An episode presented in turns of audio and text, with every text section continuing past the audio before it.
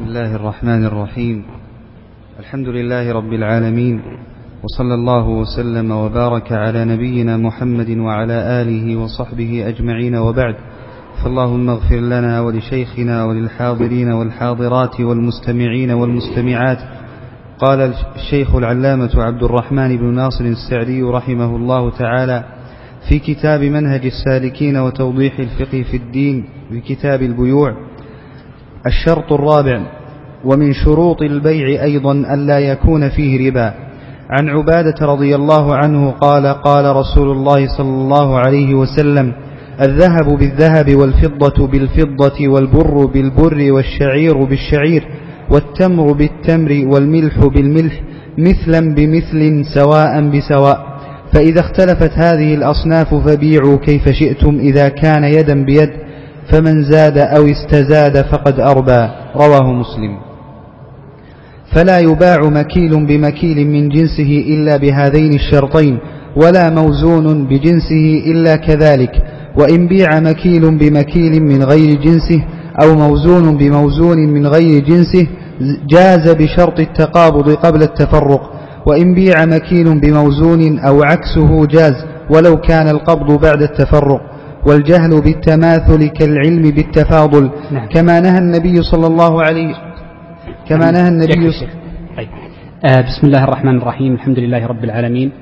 وصلى الله وسلم وبارك على نبينا محمد وعلى آله وصحبه أجمعين. أما بعد فهذا هو الشرط الرابع من شروط صحة البيع وهو ألا يكون فيه ربا. والحقيقة أن الحديث عن الربا وأحكامه من دقيق المسائل. ولذلك فإن عمر بن الخطاب رضي الله عنه قال لقد مات النبي صلى الله عليه وآله وسلم ولقد وددنا أن لو زادنا علما في باب الربا. ووجه الصعوبة أو دقة المسائل في باب الربا من جهات. الجهة الأولى أن عقد الربا فيه شبه بعقد البيع من جهة وفيه شبه بعقد القرض من جهة أخرى. ولذا فإن المشركين قالوا إنما البيع مثل الربا. فرد الله عز وجل عليهم فقال وأحل الله البيع وحرم الربا. فهؤلاء المشركون في نظرهم الأول ونظرهم للصورية في العقود ظنوا أن الربا بيع. فلذلك قالوا إنه لا فرق بينه وبين البيع. ومثله نقول في القرض.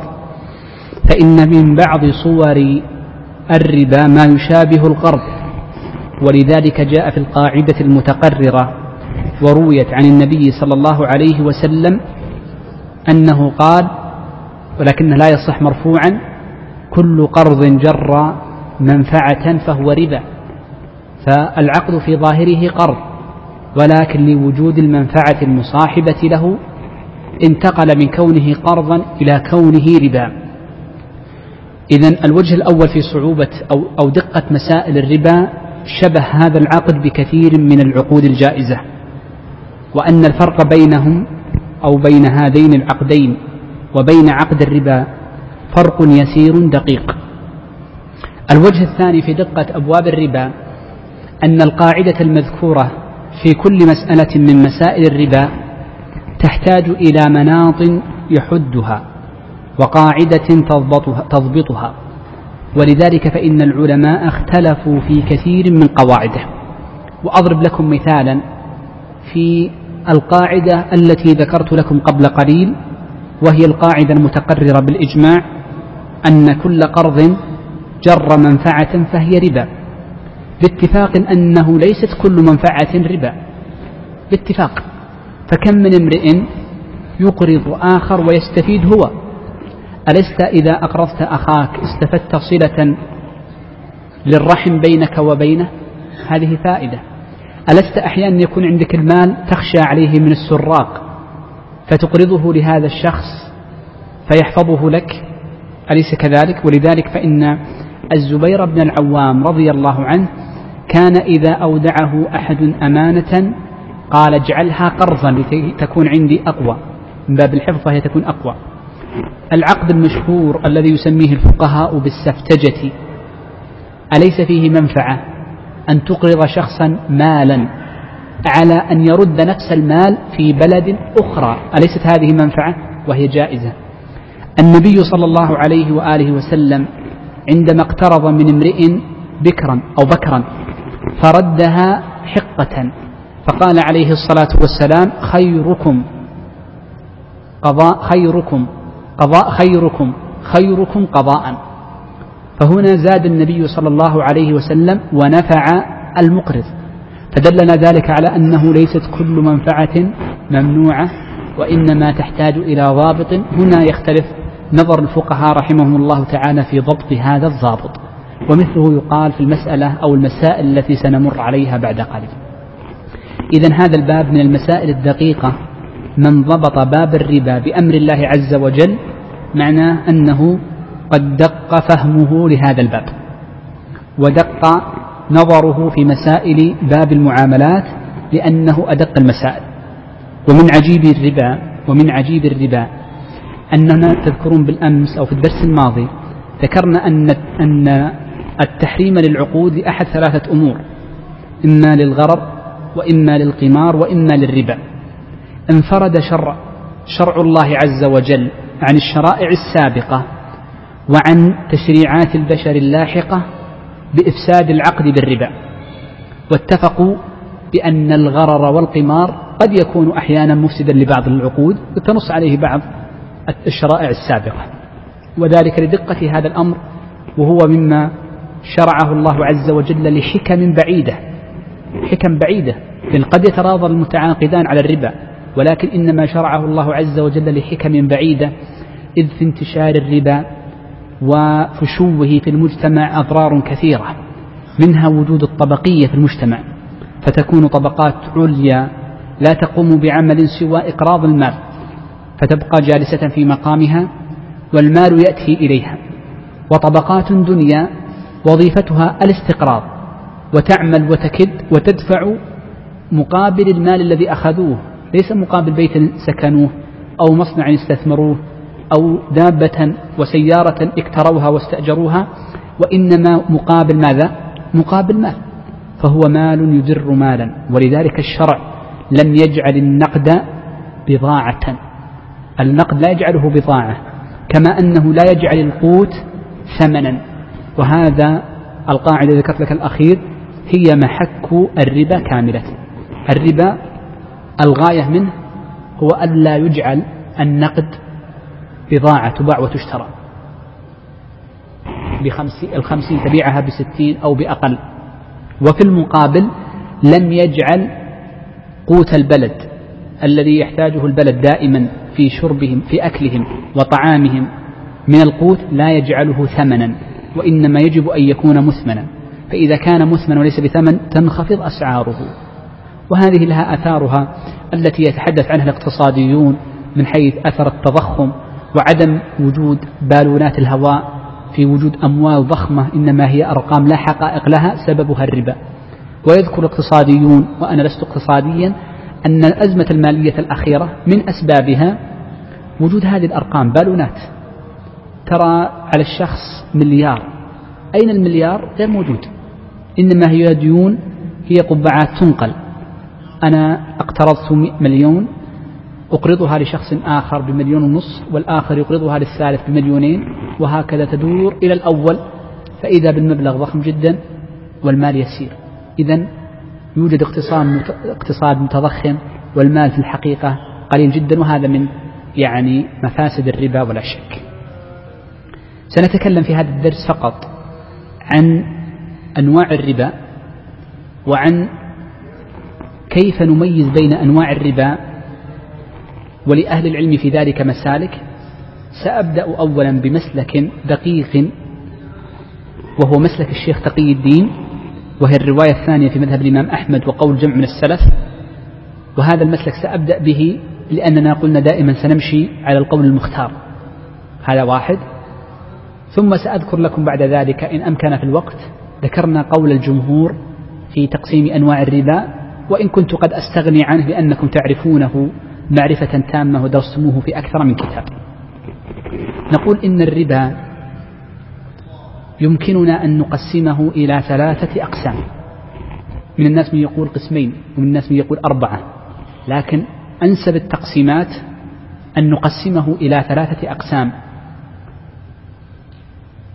وهذه الطريقة كما ذكرت لكم طريقة الشيخ تقي الدين ألف فيها رسالة وقال إنني أطلت من استخارة في استخارة الله عز وجل والالتجاء إليه بأن يهديني إلى الحق في مسألة الربا.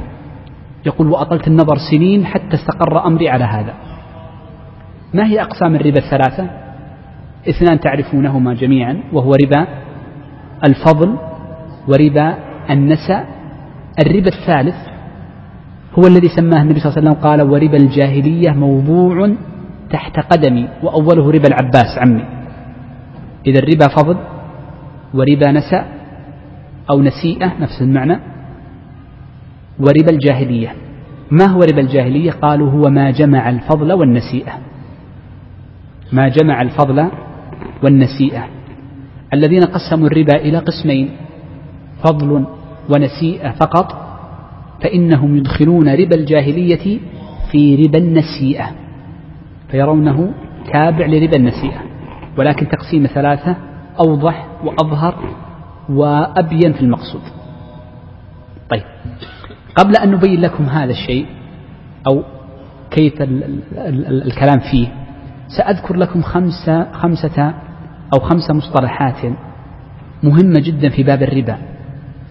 لأنك إذا عرفت هذه المصطلحات الخمس انحلت عليك يعني كثير من الكلام الذي سأقوله بعد ذلك لأني سوف آتي بهذه المصطلحات.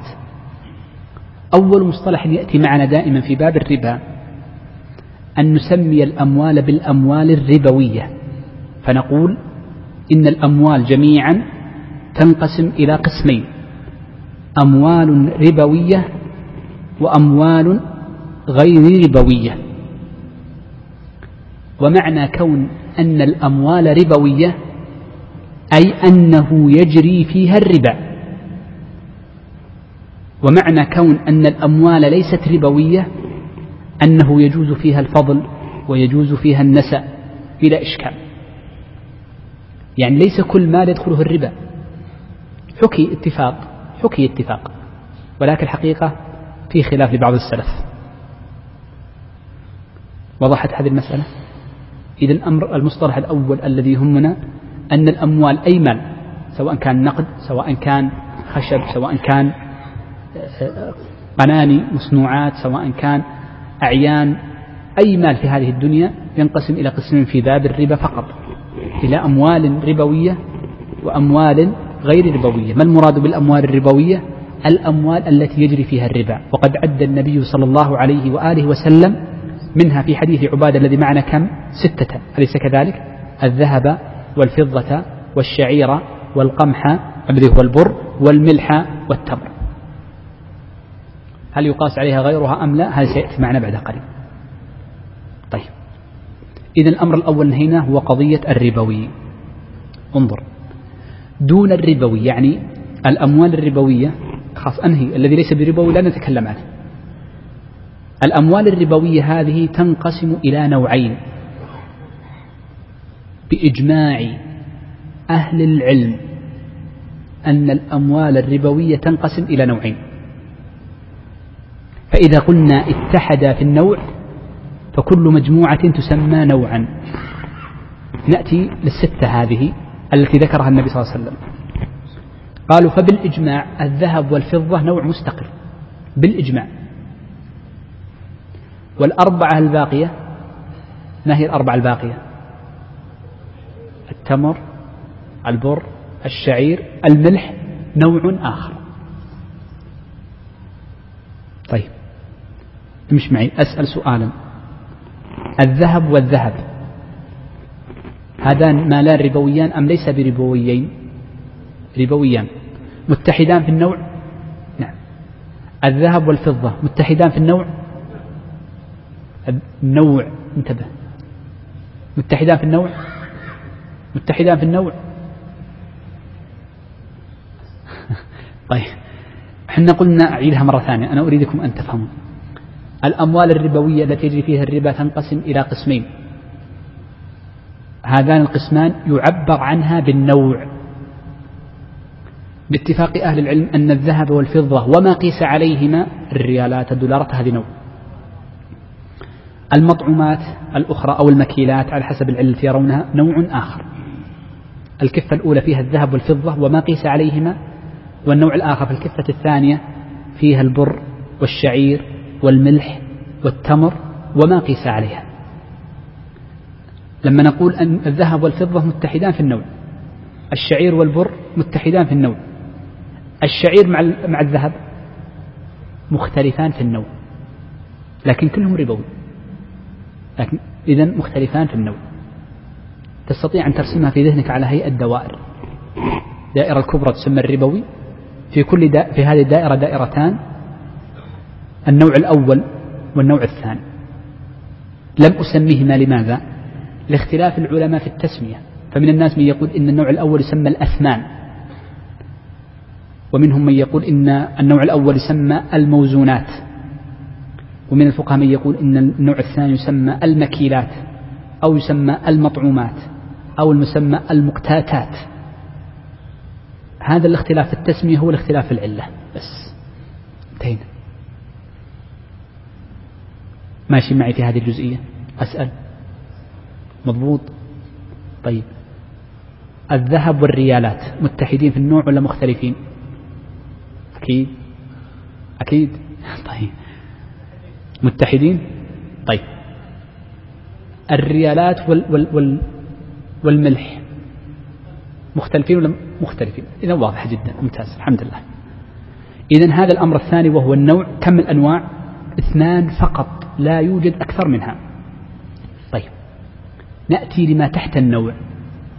قالوا تحت النوع جنس. فكل نوع من هذين النوعين في داخله أجناس. في داخله ماذا؟ أجناس. ما هو الجنس؟ قالوا كل شيء له اسم يخصه. الذهب اسم بالحالة إذن هذا جنس. الفضة اسم يخصه هذا جنس. البر له اسم يخصه هذا جنس. وهكذا. إذا كل ما اتحد في الاسم فإنه جنس مستقل بذاته. فإنه جنس مستقل بذاته.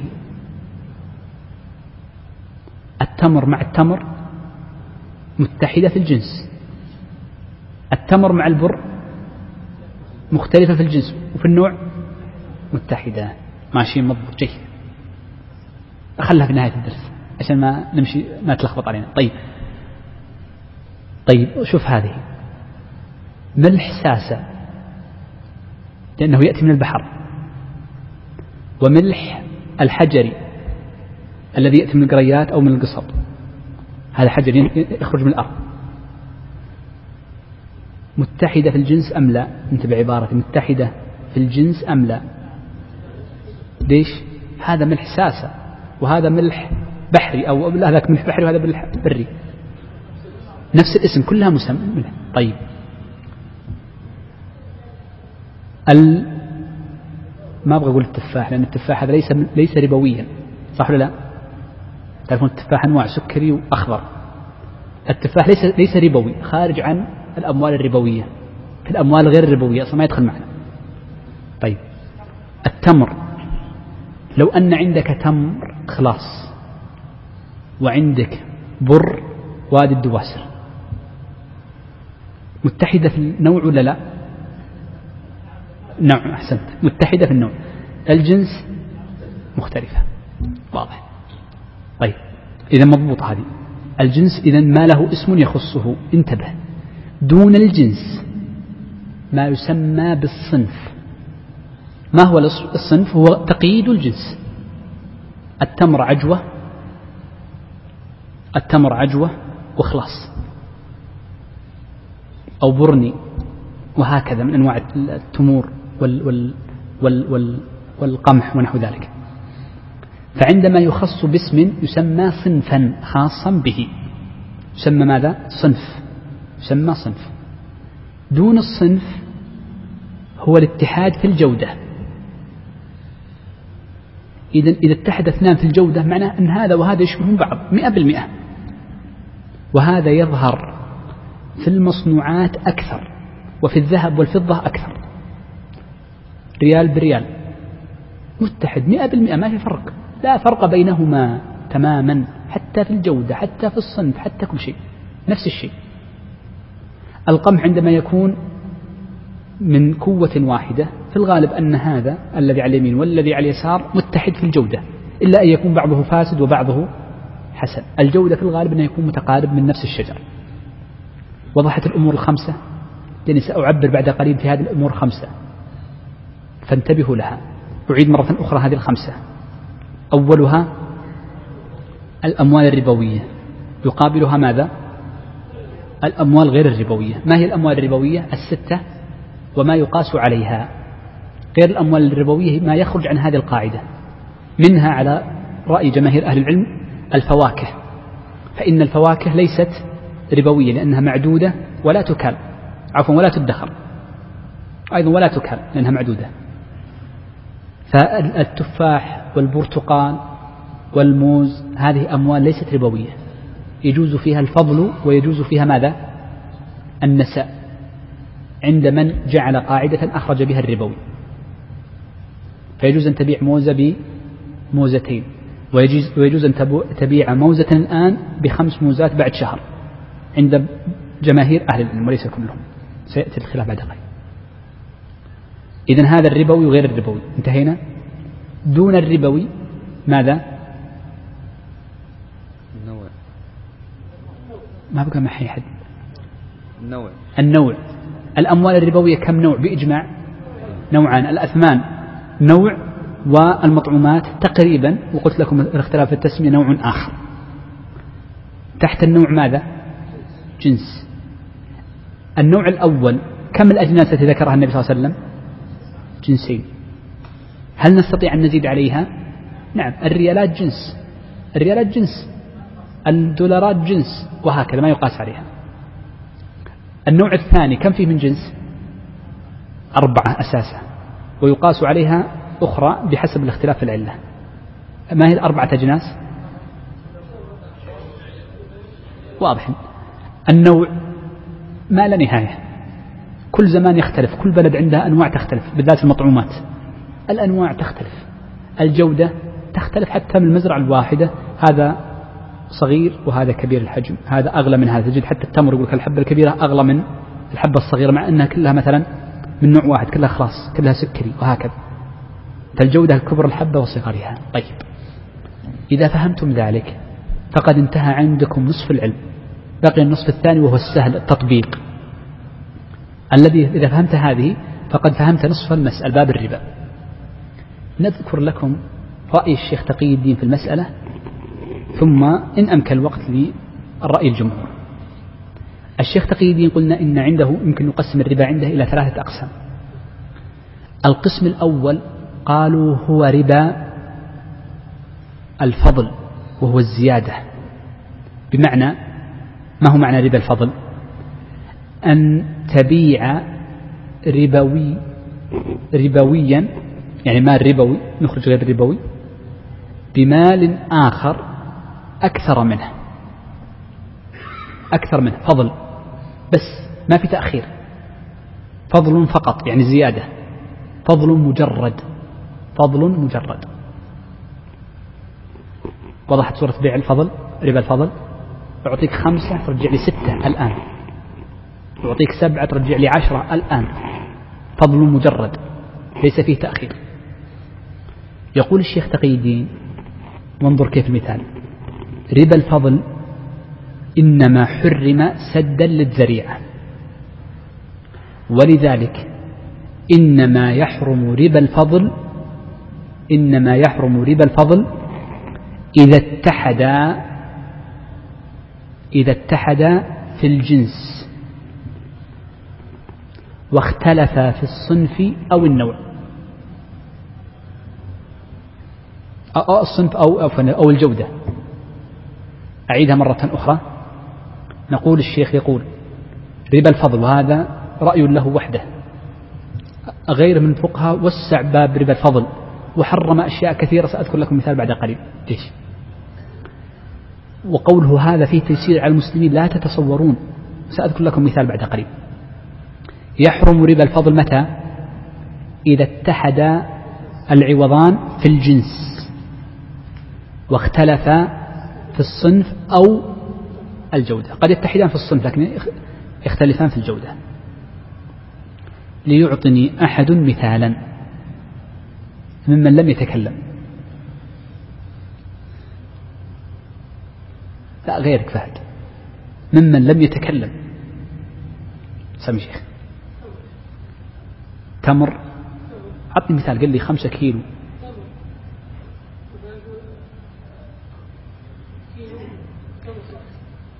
طيب آه، اللي بيعطي القليل أنت.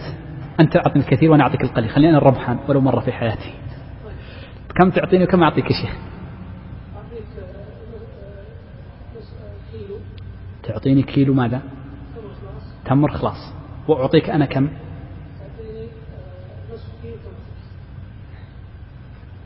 طيب اختلفنا في إيش؟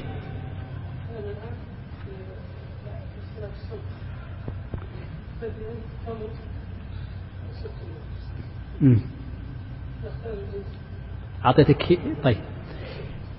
هي تتحد تظهر في صورتين فقط. سأذكر لكم الصورتين ثم أذكر لك متى يتخلف الصورتين. إذا يكون محرما إذا اتحد الجنس واختلف الصنف. فهنا يحرم الفضل. أعطيك كيلو سكري وتعطيني كيلو وين؟ خلاص. إحنا قلنا محرم سدا للذريعة لأن هذه قد يكون ذريعة لربا الجاهلية. لذلك هنا من باب سد الذريعة لا توجد علة واضحة في تحريم يعني علة لذاته وإنما هي من باب سد الذريعة. ولذلك لما جاء بلال فاشترى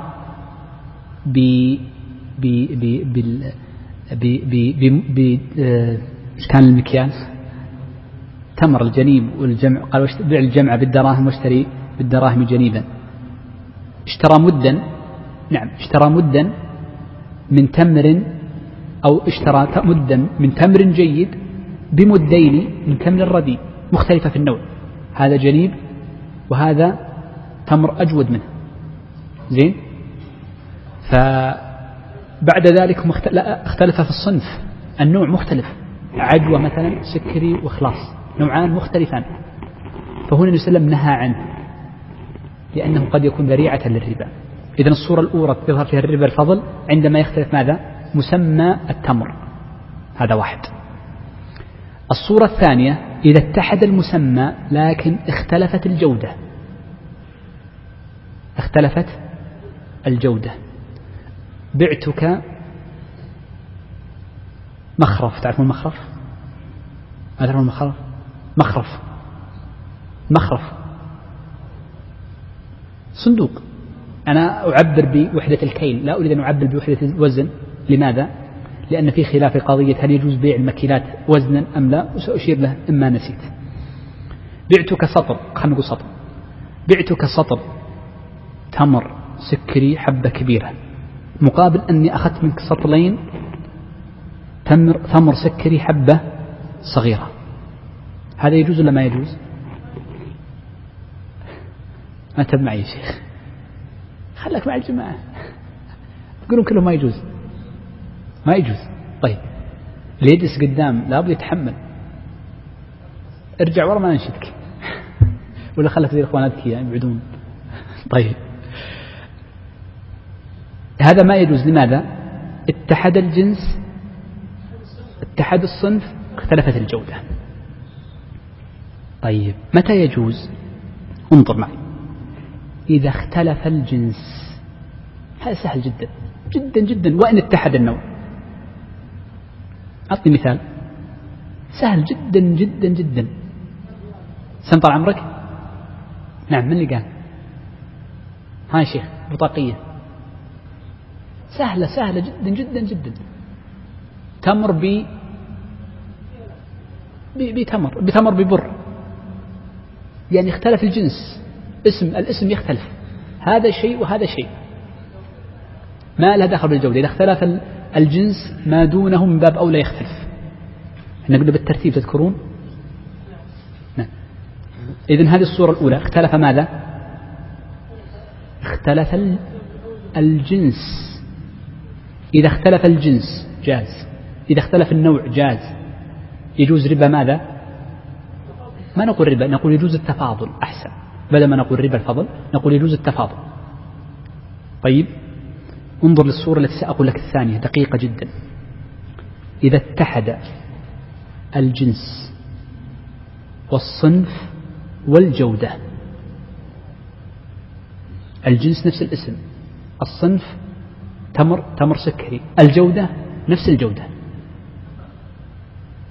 أعطيتك صندوق سكري حجم كبير بصندوق سكري حج بصندوقين سكري حجم كبير. يجوز ولا ما يجوز؟ شوف على قاعدتنا قبل قليل اللي عن شيخ الإسلام. قال إذا اختلف لكن ما قال هنا اتحد ما اختلف شيء. على رأي شيخ الإسلام إيش رأيكم؟ اللي أنا قلته قبل شوي لسبت ابن تيمية. ما رأيكم؟ إيش رأيكم يجوز ولا ما يجوز؟ ما يجوز. على القاعدة ذكرت قبل قليل. وش القاعدة؟ أقرأ اللي كتبت إن كانكم كتبتوا شيئا. اختلف في الصنف أو الجودة. طيب هنا اختلف ولا اتحد؟ اعكس القاعدة. دائما المفهوم ما هو المفهوم؟ إذا كانت الجملة سالبة تجعلها موجبة والموجب سالب. المحرم حلال. قلنا يحرم إذا اختلفوا. طيب إذا اتفقوا مفهوم المخالفة إيش؟ حلال. نقول نعم هذا حلال. خلافا للجمهور. لأن انظر أي عاقل في الدنيا أي عاقل في الدنيا يقول أعطني صندوق وأعطيك صندوقين. كذا في نفس اللحظة. ما الفائدة له؟ من يفعلها؟ من العاقل الذي يفعلها؟ أو يقول أعطني مئة وأعطيك خمسين الحين. أعطني مئة وأعطيك خمسين. في أحد يقول هذا؟ إلا في حالة واحدة. إذا كان قصده التبرع في الحقيقة هو أعطاك صندوق أعطاك خمسين ريال زي الصرف. فهي في الحقيقة تبرع محض. ما تصورتم؟ تجوز. ولذلك قلت لكم إن اختيار الشيخ تقي الدين في هذه المسألة فيه توسيع على المسلمين ليس بالسهل. توسيع ليس بالسهل على المسلمين. توسيع كثير جدا. خذ مية وعطني خمسين. هل هذا بيع وش استفدت أنا؟ ولا شيء. في الحقيقة خسرت خمسين. لم أستفد زمنا ولم أستفد مقدار مال في الحقيقة كأنني قلت خذ خمسين وانتهينا. في فرق؟ العبرة بالمقاصد.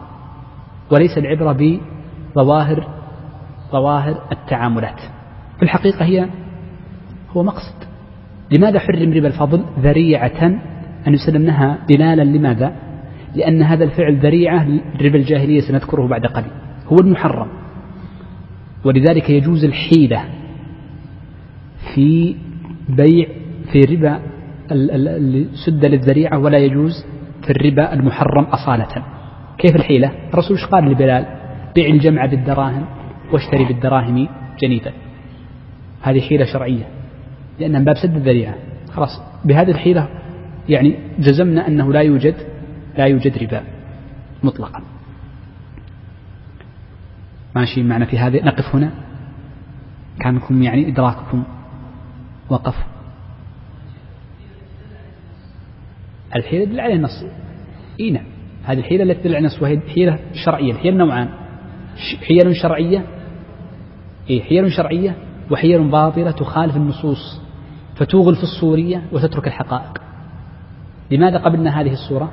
هذه الحيلة التي علم النبي بها بلالا. لأن هذا التعاقد إنما حرم باب سد الذريعة وليس مقصودا لذاته. فهنا آه، وضحت بهذا الذي فعله النبي صلى الله عليه وسلم أو أمر بلال أن يفعله أنه لا يمكن أن يقع الربا. الباع صار في استلام مال وليس في احتمال النساء ولا غير ذلك. طيب. ننتقل للنوع الثاني من الربا. انتهى الربا. سهل جدا. سأذكر لكم الآن بعض الصور المعاصرة وكيف أن هذا القول نفس على الناس تنفيسا كبيرا جدا. النوع الثاني من الربا ربا النسأ وهو التأخير. النساء الهمزة. شلون تكتب الهمزة في النساء؟ على الألف. أحسنت.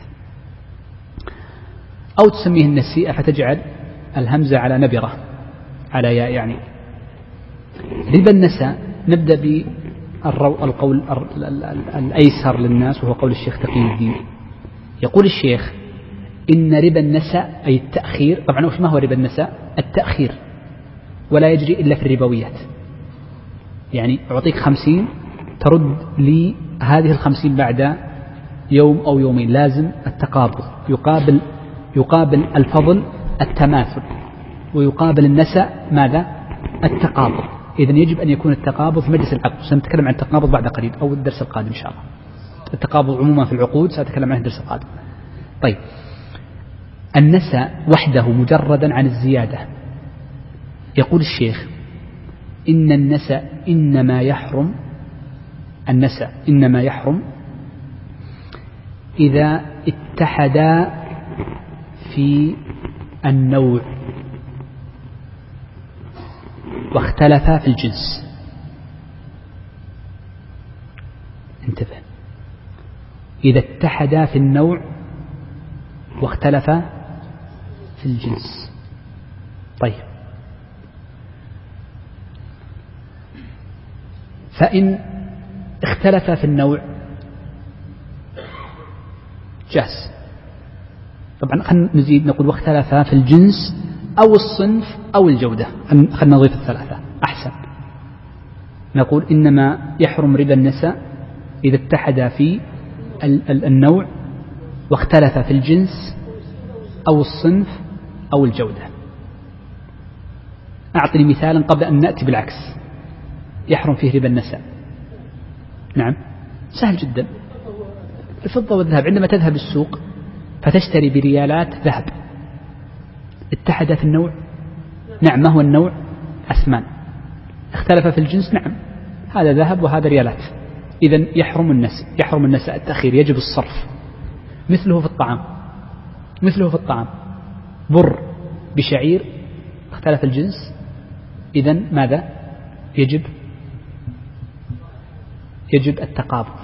طيب اتحد في الجنس لكن اختلف في الصنف. أيضا يجب التقابض اتحدا في الجنس لكن اختلف في والصنف لكن اختلف في الجودة إذا يجب التقابض وكلها إنما نهي عنها لسد الذريعة. طيب عندنا صورتان يجوز فيهما النسأ وهو التأخير. الصورة الأولى إذا اختلف الثمنان في النوع. إذا اختلف الثمنان في النوع ولو كان ربويين. هذا سهلة جدا جدا جدا يوميا إذا رحت البقالة تستخدمها. مثاله تشتري أي ربوي اختر ما شئت. نقول رز بر بي نقد. يجوز أنك تؤخر النقد ويجوز لك أن تؤخر ماذا؟ المثمن وهو المعقود عليه. نحن نضرب بالأمثلة التي قال النبي صلى الله عليه وسلم لماذا؟ ليس لأنه لا يوجد غيرها ولأنها متفق عليها. لأن هذه هي متفق عليها فنقف عندها. باب المثال. ليس معنى ذلك لا يوجد في الدنيا إلا الرز إلا البر والشعير لكن نقولها من باب الاتفاق لكي تندرج كل الأقوال فيها. وضحت الصورة. إذا يجوز التأخير وهو النساء متى؟ إذا اختلف النوع شوف الصورة الثانية. وهذه أيضا خالف فيها الشيخ الجماهير من أهل العلم. إذا اتحد الجنس واتحد النوع واتحد الصنف واتحدت الجودة يقول الشيخ يجوز النساء. مثال سهل جدا أعطيك مئة ريال أقول رجع لي ريال بكرة. النوع واحد ثمن مثمن بمثمن. الجنس واحد ريال ريال. من باب أول طبعا الريالات ما فيها جودة لأنها كلها واحدة. هذه تجوز مطلقا. الفقهاء يقولون لا ما تجوز لأنها ربا نساء. طيب ما الفرق بينها وبين القرض؟ قالوا مشكلة. إذا قلت له إن هذه المئة قرض جائز وإن قلت له إنها بيع حرب رح سوق الخضار. فستجد أن الذين يبيعون أغلبنا يمكن أو بعض الشباب معنا جرب هذا الشيء. عندما تعطيه خمسين يقول ما معي صرف. يذهب لزميله. على قول هؤلاء راعي الخضار بيعرف يقول لك قرض. أعطني خذ هذه المئة. خمسون منها قرض وخمسون أعطني إياها الآن صرفا. ما يقدر إذا فيها تكلف. فالحقيقة بالنظر للعقود أنه إذا اتحد النوع والجنس والصنف والجودة فكل تأخير هو قرض. سميته قرض سميته الصرف سميته لأن العوام يسمونه الصرف. سميته الصرف سميته بيع سميته ما شئت كلها تجوز. وضحت الفكرة؟ بعض الناس يذهب لصاحب المحل يعطيه عشر ريال يقول أبي صرف. يقول عندي عندي خمسة وخمسة بعدين. هو صدق من الفقهاء من يقول إن هذا لا يجوز. لكن الذي ينظر للمقاصد الشرعية هو جائز. تأخذ خمسة والخمسة الثانية تبقى ماذا؟ قرضا بكرة بعد بعد شهر أنت حر وضحت الفكرة؟ وضحت فيه زين. وهذه حقيقة لو نظرت فيها تطبيقاتها كثيرة جدا جدا والتيسير على المسلمين ورفع الحرج عنهم فيها واضح وبين لكل من خالط الناس وأكثر من المعاملة معهم. يجد أن هذا الشيء واضح. طيب نذكر النوع الثالث من الربا وأقف عنده لأن يعني كثرة مسائل الدقيقة ينسي آخرها أولها. أليس كذلك؟ فلذلك نقف عند المسألة الثالثة ونكمل إن شاء الله في الدرس القادم. ليكون درسنا اليوم مختصرا. النوع الثالث من أنواع الربا قالوا هو ربا الجاهلية. ربا الجاهلية. وربا الجاهلية أشد أنواع الربا إنما حرم لذاته. هو الذي منه الضرر وهو الذي منه البلاء وهو الذي منه الفساد وهو الذي يحط يعني أخلاق المجتمع فيجعل طبقة برجوازية تجمع الأموال. ولا تتعب في تحصيله وطبقة كادحة تجمع المال لتعطيه هؤلاء الرأسماليين صح التعبير. يعني التعبير غير غير محله الأخير لكن يعني نتوسع فيه بعض الشيء. هذا هذا الربا هو المحرم لذاته وهو ربا الجاهلية كما قرر الشيخ عليه رحمة الله. إذا الربا الجاهلية ما جمع نسأ وفضلا. لا يوجد تقابض وفي تأخير. الشيخ تقي الدين أعطيكم رأيه ثم أعود في أنواع الربا الثلاثة في قول الجمهور. يقول الشيخ رحمه الله تعالى إن ربا الجاهلية شوف إن ربا الجاهلية يدخل في كل متماثلين. كل شيء متماثلين يدخل فيه الربا. سواء كان ربويا من الأموال الربوية أو ليس من الأموال الربوية. للأموال الربوية إنما يجي فيه الفضل وحده أو النسأ وحده. أما ربا الجاهلية فيدخل في كل شيء نظرا للمقاصد. فيجوز فلو أعطيت شخصا ريالا على أن يعطيك ريالين غدا هذا ربا جاهلية وليس بربا جاهلية. لماذا؟ لأنه جمع فضلا ونساء. إذا أمرين مالين متماثلين. طيب هذا مال متحد في الجنس. نأتي بمالين متحدين في النوع. طبعا هو لازم يكون متماثلين. مثل هذه طبعا المشكلة أن هذه قلنا لا إذا اختلف النوع طبعا هو قال لازم متماثلين. إذا اتحدا في النوع ويجب أن يتحدا بعد ذلك فيما بعدها. طيب وبناء على ذلك فلا يوجد عنده شيء اسمها علة الربا في ربا الجاهلية. فلو أعطيت شخصا سيارة على أن يعطيك غدا سيارتين يقول حرام. انظر المقاصد الشريعة. مقاصد الشريعة أي زيادة ربا جمع فضل ونسى أن تبذل المال مقابل أن تقرض شخصا سواء كان بمال ربوي أو بغيره كله ربا. وهذه هي الرواية الثانية في مذهب أحمد. وقال بها جمع من السلف كعبد الله بن مبارك وسفيان بن سعيد الثوري الكوفي وغيرهم من الأئمة عليهم رحمة الله. والحقيقة أن هذا القول بالنظر للمقاصد الشرعية صحيح. لمن نظر المقصد من تحريم الربا هو عدم الزيادة في مقابل الزمن. ولذلك فكل مال يدخله ربا الجاهلية بالاستثناء. هنا نقف يعني على سبيل الإجمال فيما يتعلق بأنواع الربا الثلاثة. أسأل الله عز وجل الجميع التوفيق والسداد. في الدرس القادم بمشيئة الله عز وجل سنعود لهذه الأمور الثلاثة بعدما تراجعونها. ما يصلح الآن نطلع وننسى. لأن هذا يجب أن تقرأ تقرير الشيخ لأنه دقيق بعض الشيء. وسأبدأ الدرس القادم ببعض الأسئلة. ثم نذكر هذه الأنواع الثلاثة. أن رأينا أن الوقت يكفي؟ شرحنا مذهب الجمهور والفرق بينه وبين هذا وأني مع أني لا أرغب بذلك. لماذا؟ لأن شرحها قد يبلبل الذهن بعض الشيء. لكن نذكرها من باب المقارنة لأن هي المعروفة. ثم نذكر بعض الآثار المترتبة على القبض في العقود. من حيث اللزوم ومن حيث الصحة ومن حيث نقل الملك إن شاء الله في, في وقته. أسأل الله عز وجل الجميع التوفيق والسداد وصلى الله وسلم على نبينا محمد. لعل الإخوة الأفاضل يعني تأذروا لي شيخ فأنا عندي يعني الآن مناسبة وعزيمة. لعلي أخرج الآن. السلام عليكم ورحمة الله وبركاته.